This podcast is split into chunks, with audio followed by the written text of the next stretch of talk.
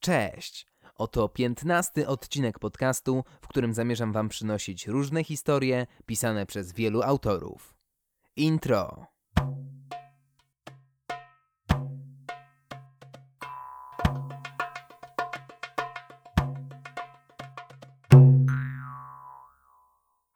A dziś w oczytanym kameleonie będziemy mieli szansę zapoznać się z tekstem pod tytułem Raz, dwa, raz, dwa autorstwa Aleksandry Bednarskiej.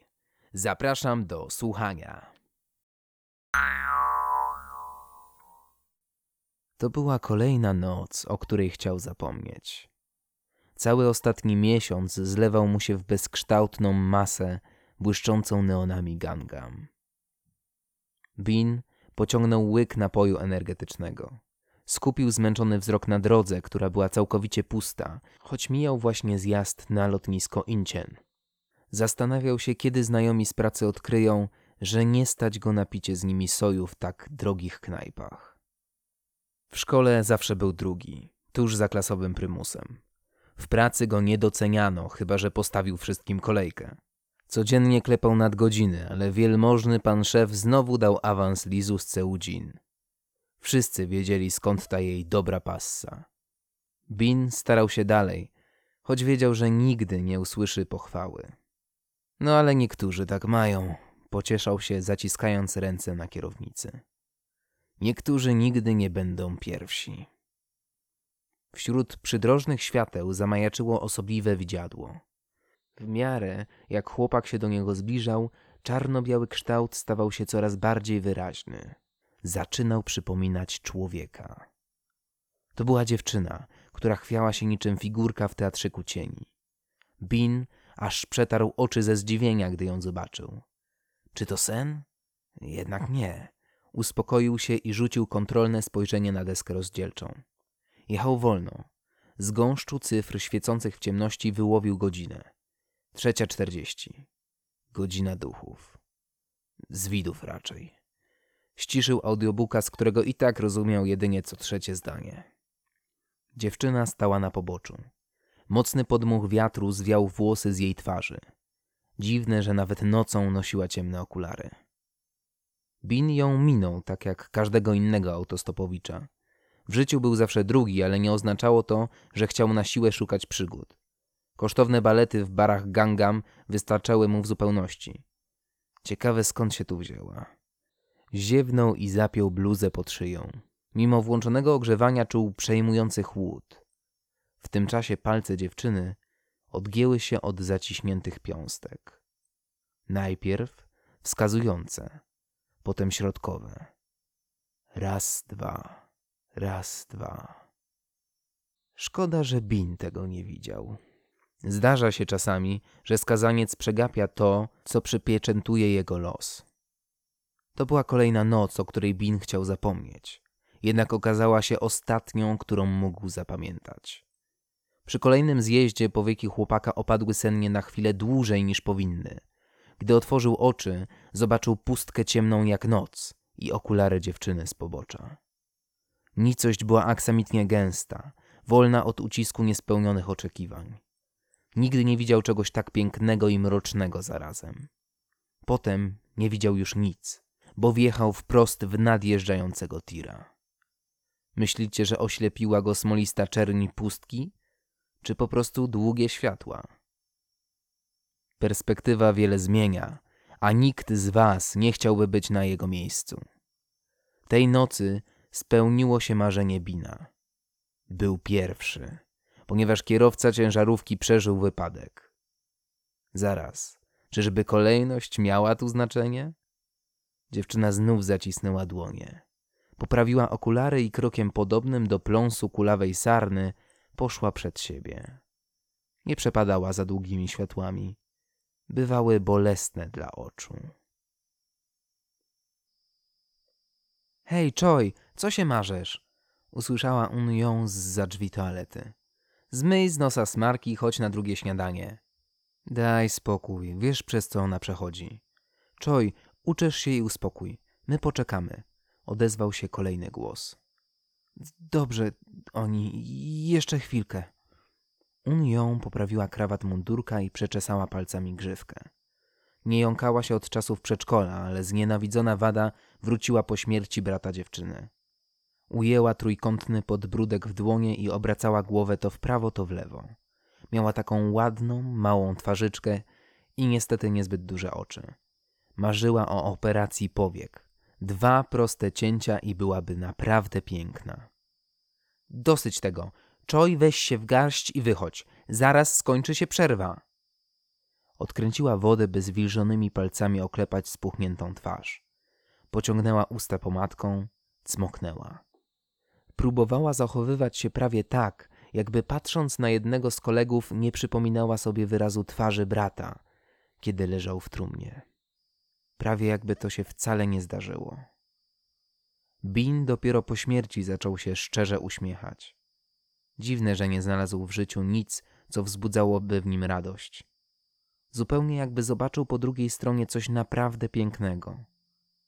Un ją pociągnęła nosem, powstrzymując łzy. Dlaczego Bin ją zostawił? I czemu wydawał się taki szczęśliwy? Ukryła twarz w dłoniach. Woda z niedokręconego kranu kapała w tym samym rytmie, co łzy Unią. Raz, dwa, raz, dwa. Za plecami płaczącej dziewczyny przemknął cień, który mógł należeć do uczennicy w wieku podobnym do niej. Trudno to było ocenić, bo tajemniczą twarz zastępowała pozbawiona rysów maska. Nad blokowiskiem w Achajon zapadał zmrok. I co w tym niezwykłego? Na razie nic.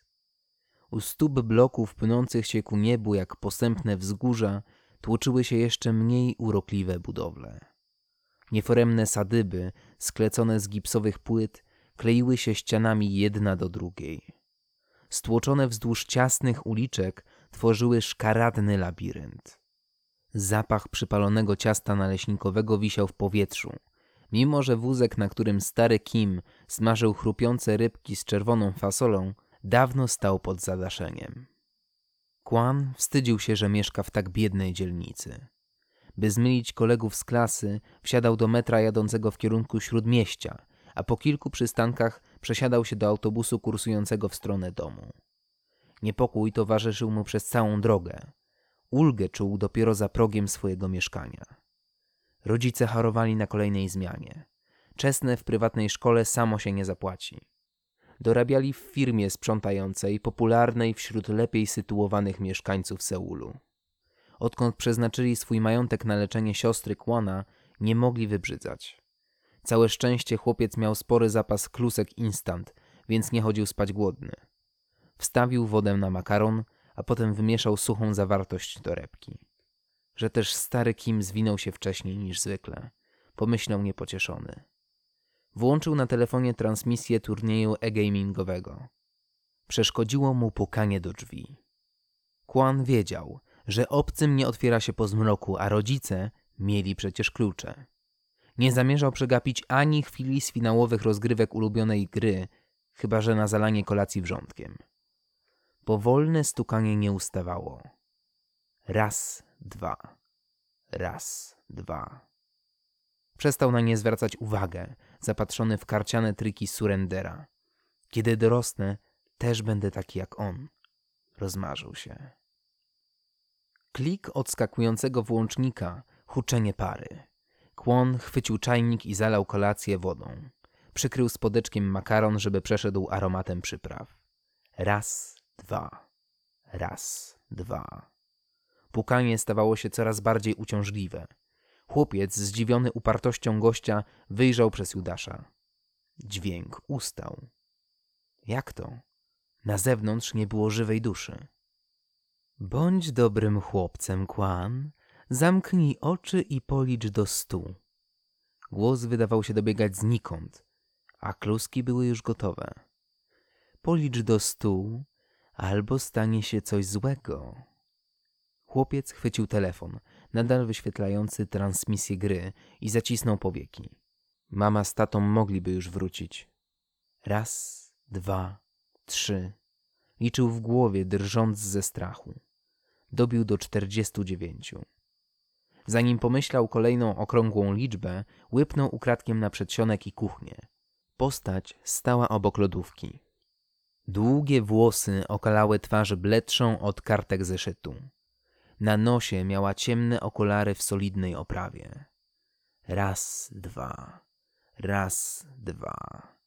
Jej palce, podobne do szponów, prostowały się i zginały. Kłan poczuł zimny dreszcz przeszywający plecy. Dziewczyna przypominała mu siostrę, która zmarła kilka lat temu. Szybko zamknął oczy. Pięćdziesiąt, pięćdziesiąt jeden. Ciągnął odliczanie.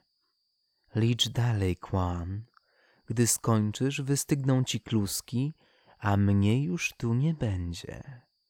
Powiedz rodzicom, że powinni przestać pracować dla czojów, albo niech chociaż wezmą urlop w przyszły piątek. To ważne. Dziewięćdziesiąt dziewięć, sto. Chłopiec skończył liczyć. Uniósł sklejone łzami powieki, a dziewczyny już nigdzie nie było. Pozostał tylko chłód, przejmujący jak na wczesną jesień. Przewidziało mi się, pomyślał. Burczenie w brzuchu przypominało mu o kluskach parzących się pod spodkiem. Kłan łapczywie chwycił miskę. Toporna, tania porcelana była zimna niczym z lodówki. Ekran telefonu, na którym Surrender nadal triumfował, przecinały dwie podłużne rysy. I co w tym niezwykłego? Nadal nic. Stołówka huczała od plotek. Czy na pewno? Od zwykły gwar przerwy na obiad. Ale Unią wydawało się, że każdy uśmieszek i ucięte zdania to kolejne przytyki. Leciały jak litania, bez pauzy na oddech. Raz, dwa. Raz, dwa. Widzieliście Choi? Kiedyś była najpopularniejszą dziewczyną w szkole. Potem jej brat zginął w wypadku i przez miesiąc nie wychodziła z domu. Wróciła zupełnie inna niż wcześniej. Popatrz na nią. Masakra. Ma twarz spuchniętą od płaczu. Jąka się tak, że trudno to w ogóle zrozumieć. Odbiło jej jak nic. Ale kto by tam współczuł? Pamiętasz, jak wszystkim dokuczała? Niech ma za swoje. Słyszała. Spuściła głowę. Zupa parowała jej w twarz i drażniła zapłakane oczy. Mieli rację. Un była tak okropna, jak tylko bywają dziewczyny w jej wieku. Aż cud, że Hein i Dzie nadal chciały się z nią trzymać. Co z tobą, Choi? zapytała z troską Dzie. Wszystkie trzy usiadły przy stoliku. Nie mów tylko, że cię obchodzi, co myślą inni. Jeszcze im przypomnimy, kto tu rządzi. Pamiętasz, jak wrzuciłaś Lee gumę we włosy? Ścięła się na chłopaka i zmieniła szkołę. Niby mówili, że próbowała pociąć się w łazience, ale to były plotki. Siedziałaś tam przecież pół dnia i co? Zawiesiła głos przyjaciółka. No chyba jasne, że nic. Hein chwyciła pałeczkami marynowaną rzepę. Naoglądałaś się głupot w internecie i straszysz. Zresztą, jeśli nakręciłyście się na opowieści skrypty, to czemu nie pogadamy o tym, co zrobił twój brat? Unią podniosła wzrok, wlepiony do tej pory w stołówkową tackę. Poza tym, że Bean grał w baseball i dobrze się uczył, nie wiedziała wiele o jego szkolnych latach. W ogóle nie potrafiła wyobrazić go sobie w mundurku przechadzającego się szkolnymi korytarzami. Był taki poważny i skupiony na pracy. Nie wiem, o, o czym mówisz, oni. Serio? Nie słyszałaś o nim i paskudzie Sujin? Ryj miała płaski jak karp, a oczu to prawie że wcale. No nie mów! O, oni, ja... Wbrew temu, co mówią, to całkiem fajna historia. Gdzie przerwała pałaszowanie smażonej ryby. Chociaż ludzie przesadzają z robieniem z tego tragedii. Przestań, June, skarciła ją Hein. Cały ranek płakała. Myślisz, że chcę tego słuchać? Przepraszam, Choi. Nie wiem nawet skąd mi to przyszło do głowy. Jesteś pewna, Choi? To dobra historia, taka z morałem. Gdzie chciała się upewnić. Jakim? Zdezorientowana unią upuściła kawałek kimchi. No takim, że wyżej tyłka nie podskoczysz. Nie każdy jest taki jak my. Przerwa obiadowa wydawała się nie mieć końca.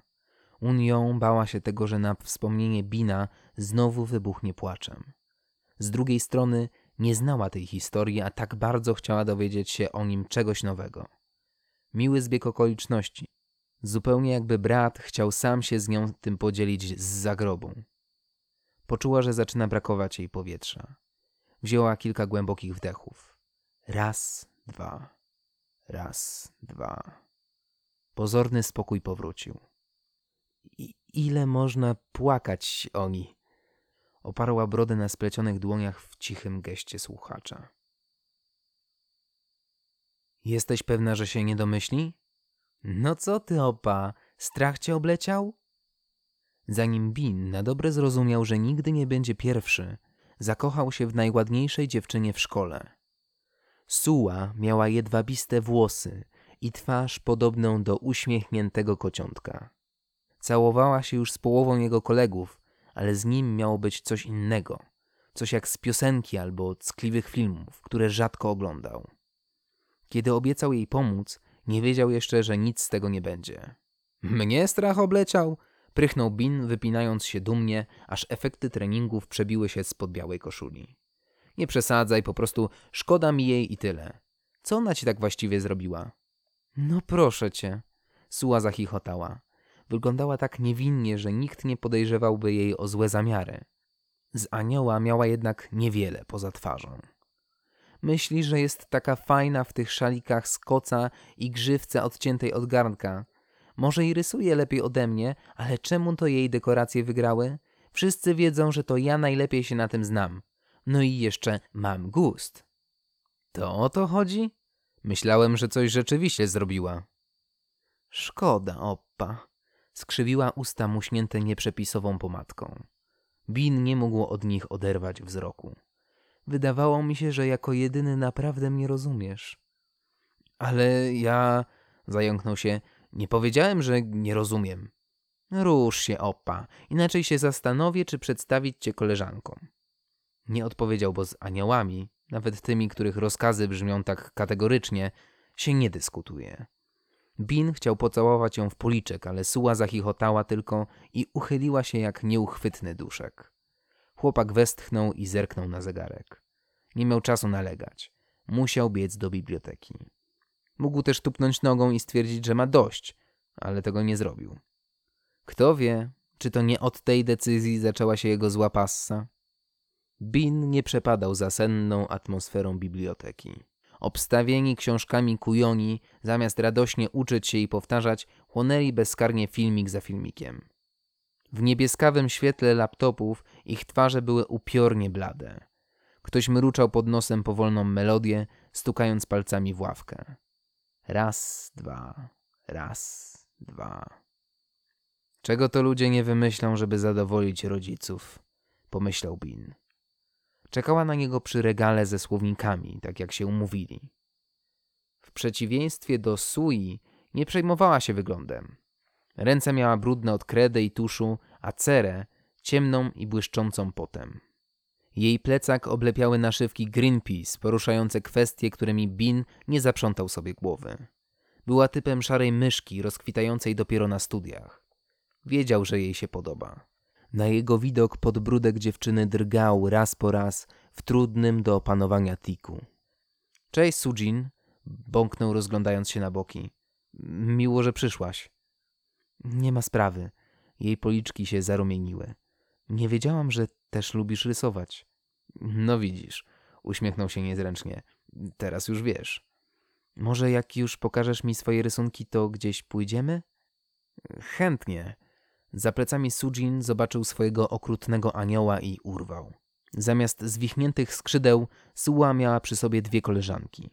Binowi nie podobał się jej uśmiech, który szkaradnie wykrzywiał soczyste różowe wargi. Ale to tylko dziewczyny. One nie potrafią się bić. Mógł poczekać, by przekonać się, że nie ma racji, lecz tego nie zrobił. Odwrócił się bez słowa i ruszył do wyjścia. Wieczorem czekał na Suę przy wejściu do jej ulubionej kawiarni. Przyszła spóźniona i nawet na niego nie spojrzała. Wisiała na ramieniu jakiegoś dryblasa w kurtce z godłem szkoły sportowej. Binowi po raz pierwszy zdarzyło się wtedy tak dotkliwie odczuć bycie drugim. Oni... Co się stało z Sujin?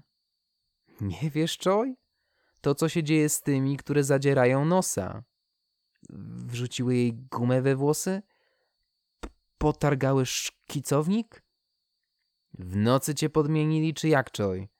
Zadarła z królową, nie z kółkiem różańcowym. Nie mam dobrych wieści. Zmiany niestety będą raczej nieodwracalne. Sujin wydawało się, że śni te słowa zupełnie jak całą resztę. Raz, dwa. Raz, dwa. Antybiotyk spływał z kroplówki. Gumowe podeszwy butów pielęgniarki kleiły się do linoleum. Jak to się stało? Przecież po lekcjach miała spotkać się z tym przystojnym chłopakiem, obejrzeć jego rysunki.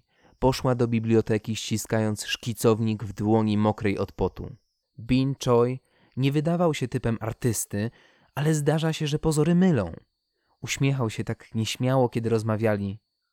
Oczywiście można spróbować leczenia operacyjnego, ale to dość ryzykowne. Usłyszała Sujin i szarpnęła ręką. Piekący ból rozlewał się po zgięciu łokcia. Igłę wbito krzywo i niezbyt głęboko. Wreszcie ktoś poza nauczycielami zwrócił na nią uwagę. Serce klekotało, jakby miało wyskoczyć na półkę pełną słowników. Nagle Bin skrzywił się i odszedł bez słowa. Z zapleców usłyszała złośliwy chichot. Podły żart. I to w dodatku kosztem zajęć dodatkowych.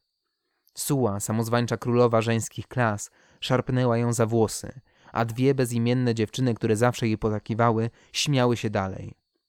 Osobiście poleciłbym przeszczep rogówki, choć rzadko się to udaje. Ociężała od słów doktora głowa Sujin zatapiała się w poduszkę. Zimna dłoń pielęgniarki poprawiała w kłucie. Co było dalej? Dziewczyny rozrzuciły po podłodze rysunki i zaczęły je deptać. Każdy z nich znaczyły odciskiem podeszwy. Popchnięta na podłogę Sujin uderzyła głową w kant regału. Tępy ból zadudnił w jej uszach. Nie opierała się kolejnym kopnięciom.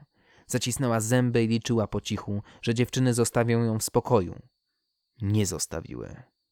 Kopniak roztrzaskał szybkę okularów, która rozprysła się w ostre odłamki. Jeden rozciął skórę pod okiem, drugi wbił się gdzieś pomiędzy białkiem a tęczówką. Nie bolało, piekło raczej. Bardzo chciała potrzeć oko palcem, ale przeszkadzały w tym kolejne kopniaki. Więcej nie potrafiła sobie przypomnieć. Tak to już bywa. Im mniejszy ból, tym większe uszkodzenie tkanki, kontynuował doktor. Raz, dwa. Raz, dwa. Igła wkłuta w zgięcie łokcia znów przepuszczała chłodną ciecz. Sujin chciała obudzić się z tego snu. Koszmarom jednak często zdarza się przenikać wprost do prozy życia. Cudu nie będzie, przykro mi, powiedział lekarz i ostrożnie rozciął bandaż, a Sujin zawyła żałośniej niż ranne zwierzę. Świat, który zobaczyła, był inny niż na jej rysunkach. Stał się rozmyty, niewyraźny i pozbawiony barw. Wyobraź sobie, Choi, że im się wtedy upiekło. Twojemu bratu, jego niedoszłej dziewczynie i koleżankom. I jak to? Czy, czy, czy nikt ich nie widział? Niemożliwe. Myśl trochę, Choi. Wasi rodzice zapłacili za operację kujonki i zapomniano o sprawie. Milczenie łatwo przecież kupić. Gorzej ze wzrokiem. Zresztą te niby innowacyjne zabiegi poszły mocno tak sobie. Furgonetka mknęła autostradą w kierunku Incien. Mrożone owoce morza wujaszka Hana, głosił napis na pace. Kłódka na tylnych drzwiach podskakiwała. Raz, dwa, raz, dwa. Słyszeliście o złodzieju Nyrek z czarnej taksówki? On też bałby się zadrzeć z tym, który siedział za kółkiem furgonetki. Tak samo zresztą jak doktor Lee. Niby ludzie miewają gorsze dni, niby każdemu może omsknąć się ręka. Doktorowi Lee zdarzyło się to o jeden raz za dużo. Zamiast ściągnąć kataraktę pewnemu oligarsze z kantonu, uczynił go astygmatykiem. I stało się. Dano doktorowi wybór: pójść spać z rybami lub oddać wujaszkowi Hanowi pewną drobną przysługę. Wybrał to drugie. Odtąd co miesiąc odwiedzała go furgonetka z zamrażarką na pace. Zaraz, zaraz. Doktor Lee nie należał do grona zapalonych wędkarzy. Zdarzało mu się jednak coraz częściej popełniać błędy w sztuce lekarskiej. Jednym z nich była operacja Sujin. Co łączyło dziewczynę z resztą bezimiennych ciał w plastikowych workach? Coś pomiędzy złym losem a czystym przypadkiem. Zresztą, po latach nieudanych zabiegów, śmierć pomyliła jej się z odpoczynkiem. Koła samochodu podskoczyły na ledwie widocznym wyboju, a kłódka pękła na pół. Żeby to szlak, pomyślał kierowca i zahamował z piskiem opon.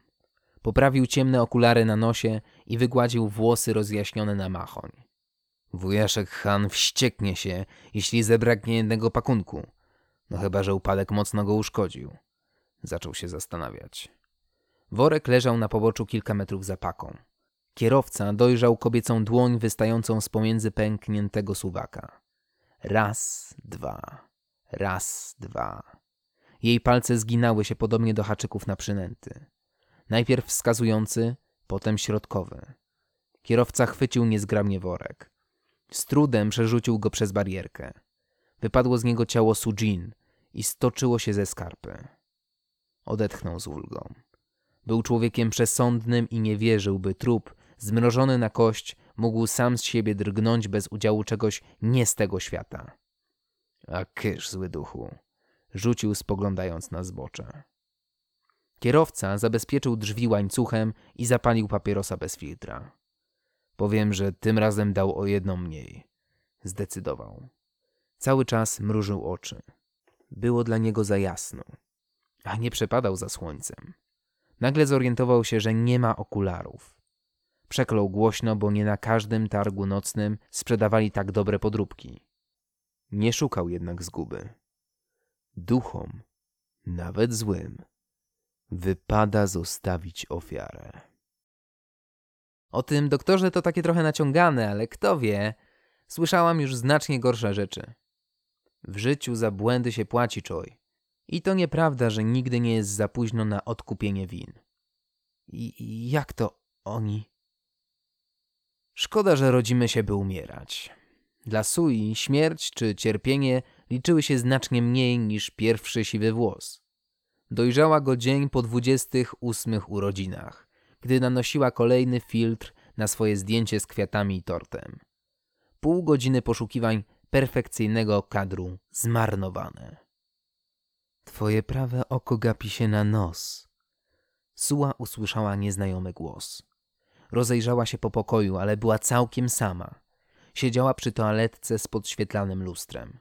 Miejsce to nadawało się idealnie na fotorelację z makijażu, który poprawi proporcje nawet najbardziej grubo ciosanych szczęk i płaskich nosów, uwypukli oczy oraz zamieni usta w pączek róży.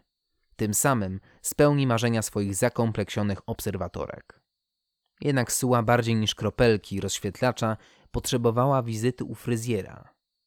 Nie mogę się jeszcze zestarzeć, pomyślała nachylając się nad niebieskawą powierzchnią lustra. Spędziła chwilę na gorączkowym poszukiwaniu kolejnego siwego włosa. Nic nie znalazła. Wyrwała więc tamten, który zrujnował urodzinową relację. Twoje prawe oko gapi się na lewe. Odezwał się ponownie głos, a Suła drgnęła. Za jej plecami mignęła niezgrabna sylwetka, która przypominała koślawą wycinankę z papieru. Suła nie miała pewności, czy tajemnicza postać wciąż znajduje się w pokoju. Prawe oko dziewczyny nagle zaczęło zezować w bok, zupełnie jakby chciało przyjrzeć się lewemu. Czy to ten nowy klej do sztucznych rzęs? Pomyślała i zamknęła na chwilę oczy. Raz, dwa, raz, dwa. Policzyła na głos, ale to nic nie pomogło. Twoje prawe oko gapi się na ciebie. Suła usłyszała kolejne rozkazy, a jej oko zapiekło, uciekając tym razem w głąb oczodołu. Z przerażeniem zauważyła, że widać już tylko mocno zaczerwienione białko. Twoje prawe oko gapi się na ciebie. Głos wydawał się coraz bliższy i bliższy, aż zimny dreszcz ukuł Sułę w kark. W panicznym odruchu chwyciła telefon i nacisnęła kilka razy ikonkę aparatu. Zdjęcia były niewyraźne, ale wiele wyjaśniały. Za plecami Sui stała długowłosa dziewczyna w ciemnych okularach.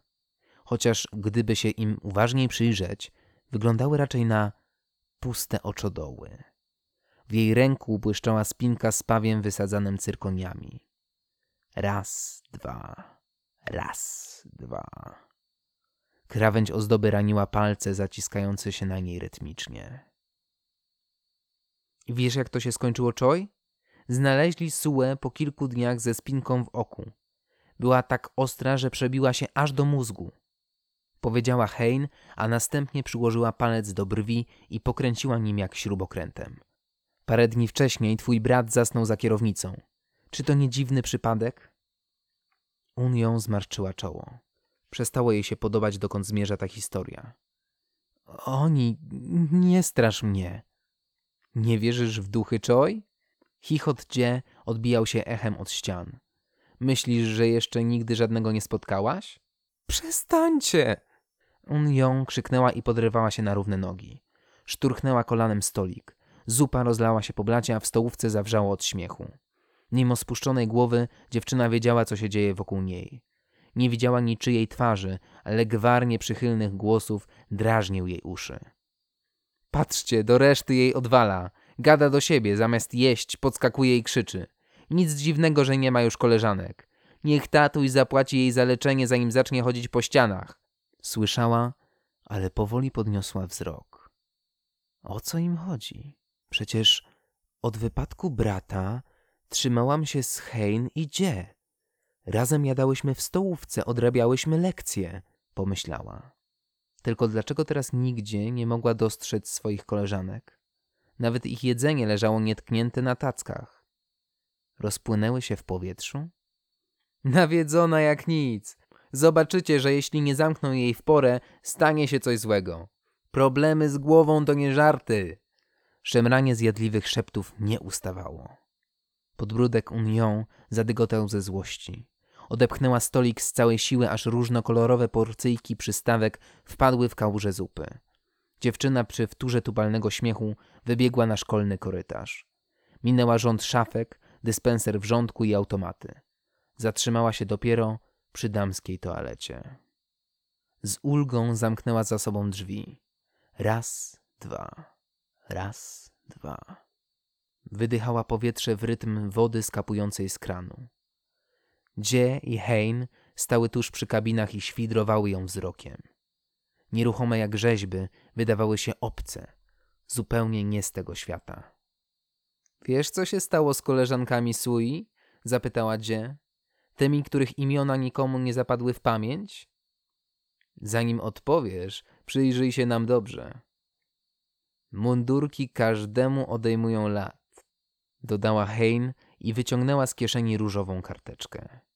Dzie wachlowała się niebieskim zeszytem. Który kolor wolisz? zachichotała Dzie. Nam Sujin nie dała takiego wyboru. To całkiem śmieszne, Choi, bo ten, kto wykrwawia się na śmierć, umiera tak naprawdę z braku powietrza. Jak będzie Choi? Niebieski jak małe duszonko, czy różyk jak nóż na gardle? Dopytywała Hein. Un ją, zamiast odpowiedzieć, przyjrzała się apaszką na szyjach koleżanek. Nie zwróciła wcześniej uwagi, że kryją one szramy, szersze niż upiorny uśmiech. A co jeśli nie podoba mi się żaden z nich? Jak chcesz, Choi. Chciałyśmy tylko pomóc. Dziewczyny zaśmiały się jednocześnie. Przerażona Unią przygryzła wargi drżące z emocji. Śmierć nie była rozwiązaniem, które brała pod uwagę. Nóż i sznur w rękach koleżanek kusiły, lecz ona nie należała do odważnych. Tak naprawdę bardziej niż końca bała się widoku krwi i cierpienia. Pożałujesz, Choi. Zobaczysz jeszcze jak bardzo. Mimo zmroku za oknem tłum w bibliotece wcale się nie przerzedzał. Nigdy nie jest za wcześnie, by zacząć powtórki do egzaminów. Stukanie w klawisze komputerów wturowało sennemu powtarzaniu regułek. Blask ekranów, na których uczniowie wyświetlali filmiki o śmiesznych kotach, odbijał się w szybach ich okularów, czasem nawet w zaczerwienionych oczach. Unią, ukryta za krzywą wieżą zbudowaną z notatek, przeglądała album ze zdjęciami na telefonie. Może tak naprawdę nie znała Bina. Zresztą, czy znała samą siebie pod wszystkim, co dziś się stało? Pomiędzy regałami czaiła się dziewczyna w ciemnych okularach. Powiedzmy sobie szczerze, w świetle bibliotecznej jarzeniówki widać było, że okulary wcale nie są jej potrzebne. Nie miała przecież oczu. Długie palce zginały się i prostowały rytmicznie. Raz, dwa, raz, dwa. Najpierw wskazujący, potem środkowy i wciąż od nowa. Un ją zauważyła dziewczynę szybciej niż reszta uczniów, ale nie w porę, by cokolwiek zrobić. A może nikt poza nią nie mógł dostrzec ducha Sujin? Nie ma się czemu dziwić, w końcu puste oczodoły hipnotyzowały bardziej niż czyjekolwiek spojrzenie. Na drugi dzień zdarzenie to było na ustach wszystkich. Mówiono o nim w wiadomościach i pisano w gazetach. O szalonej córce wziętego biznesmena, która urządziła masakrę w szkolnej bibliotece. Niektórym Un Yon Choi wybiła oczy, innym podcięła gardła. Gdy policja wyprowadzała ją z budynku, dziewczyna zginęła i prostowała palce. Raz, dwa, raz, dwa, powtarzała bez końca. Ciekawe, co to znaczyło. Ponoć mózgu nie wyprał jej żaden podejrzany guru ani grono szemranych znajomych. Niektórzy mówili, że od dziecka miała problemy. Inni, że źle zaczęło się z nią dziać dopiero po śmierci brata. A może to jej rodzice płacili za zamiatanie wszystkiego pod dywan? Szkoda, że śledztwo szybko stanęło w miejscu. Jeszcze wieczorem w dniu masakry w domu Czojów wybuchł gaz i rozsadził mieszkanie. Prawdę o wydarzeniach znała tylko Union. Niestety nikt nie ufa ludziom zamkniętym w domach bez klamek. Tymczasem prawda była taka, że Sujin próbowała wszystkiego, by odejść spokojnie w nicość. Coś niestety nie poszło po jej myśli. Wciąż błąka się po świecie. Błąka i czeka na zemstę. W mgliste noce, tuż za zjazdem na lotnisko Incien, kierowcy czasem widują dziewczynę w ciemnych okularach. Starają się jednak patrzeć jedynie na drogę. Rzut oka na palce zginające się przy wtórze nieustającego odliczania już nie raz okazał się zgubny.